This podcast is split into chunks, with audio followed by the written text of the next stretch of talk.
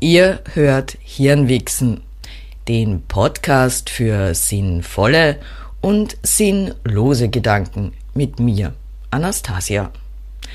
Heute geht's um das Nichtreden, das Nix sagen, Schweigen. Das kann ja manchmal sehr erwünscht sein, wenn man zum Beispiel denkt an den komischen Bekannten, der immer wieder denselben Topfen redet oder die Kollegin, die immer dieselben blöden Witze macht, ähm, dann wünscht man sich manchmal, die anderen würden einfach die Klappe halten.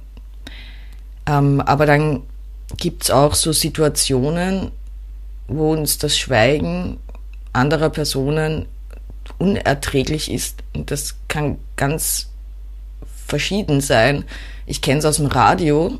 Ähm, wenn man da eine Schweigeminute gesendet hat, dann dauert die immer nur ein paar Sekunden, weil die Hörer das nicht aushalten, weil sie eine andere Erwartungshaltung haben, nämlich dass dann natürlich Dauergeräusch kommt aus dem Radiogerät. Und so hängt vielleicht auch in persönlichen Beziehungen das, wie wir Schweigen aushalten oder nicht zusammen, was wir erwarten vom anderen. Aber Schweigen kann so viel heißen und so viele Gründe haben. Ist der, der nichts sagt, hilflos? Meint er, dass es keinen Grund gibt, was zu sagen? Meint er, dass man eh nichts damit ausrichten kann? Ähm, ist es Ignoranz? Man kann es nicht wissen. Und das ist ähm, natürlich Einzelfallverhandlung oder man, ich denke, wie so oft gibt es keine einfache Lösung, wann man wie schweigen soll und wann man etwas sagen muss.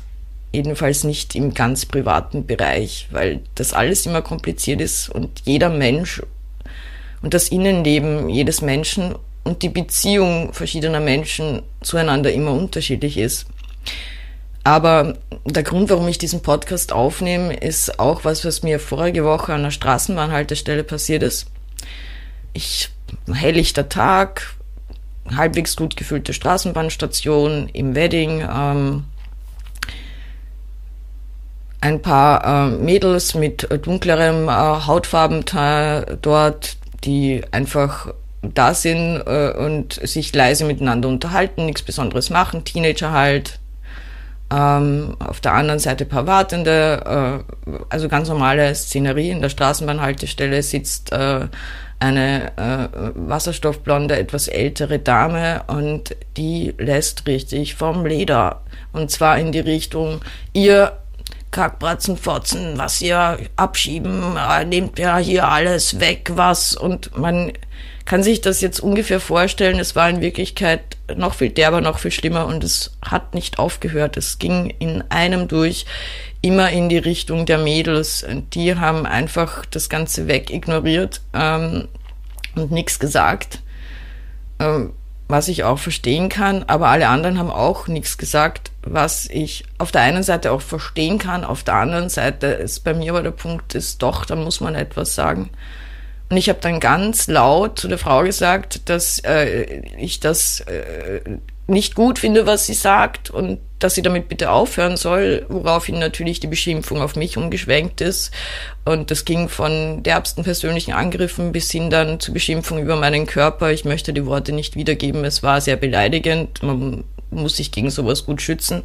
Und ich denke, man darf dann vor allem nicht auf die Beschimpfungen einsteigen oder glauben, durch dieses Brechen des Schweigens kann man äh, denjenigen, der einen dann äh, ins Lager schicken, äh, abschieben oder sonst noch Schlimmeres möchte, äh, überzeugen. Dabei geht's aber auch gar nicht bei diesem Schweigen oder Nicht-Schweigen, sondern es geht darum, dass die anderen Leute, die rundherum stehen, nicht nur die Betroffenen, die zuerst das Ziel waren, die Mädchen, sondern auch alle anderen hören, dass man laut und bestimmt so etwas entgegentreten kann. Und es geht nicht darum, den schimpfenden Menschen zu überzeugen, sondern es geht darum, öffentlich ein Zeichen zu setzen.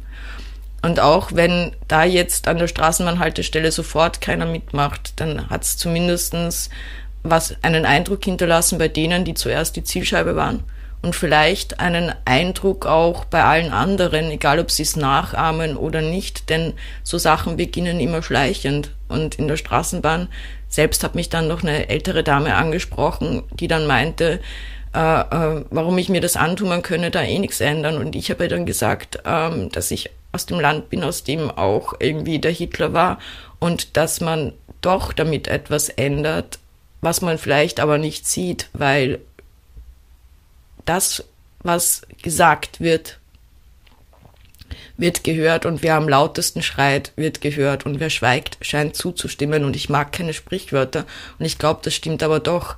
Und wenn es die Diskussion gibt, ob man was sagen soll, weil es eh nichts bringt, es, ihr könnt nicht immer, man kann nicht immer wissen, ob und was es bringt.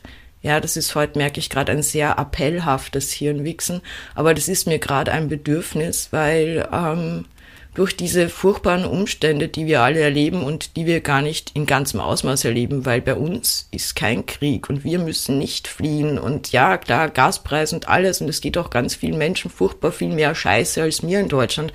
Aber ganz einfach ist der Punkt, lasst uns anfangen dran zu arbeiten, dass solche Sachen in der Öffentlichkeit nicht okay sind, weil je mehr Menschen einfach bestimmt sagen, dass das nicht geht, ohne die Hoffnung zu haben, den Schimpfer zu überzeugen, sondern einfach um ein Zeichen zu setzen, ähm, desto eher bringt das was. Für mich würde das was bringen. Vielleicht reicht das schon als Ansporn. Ja, wie gesagt, heute ein sehr appellhaftes Hirnwichsen. Macht den Mund auf, wenn es möglich ist. Das war Hirnwichsen, der Podcast für sinnvolle und sinnlose Gedanken mit mir, Anastasia. Bis bald. Tschüss.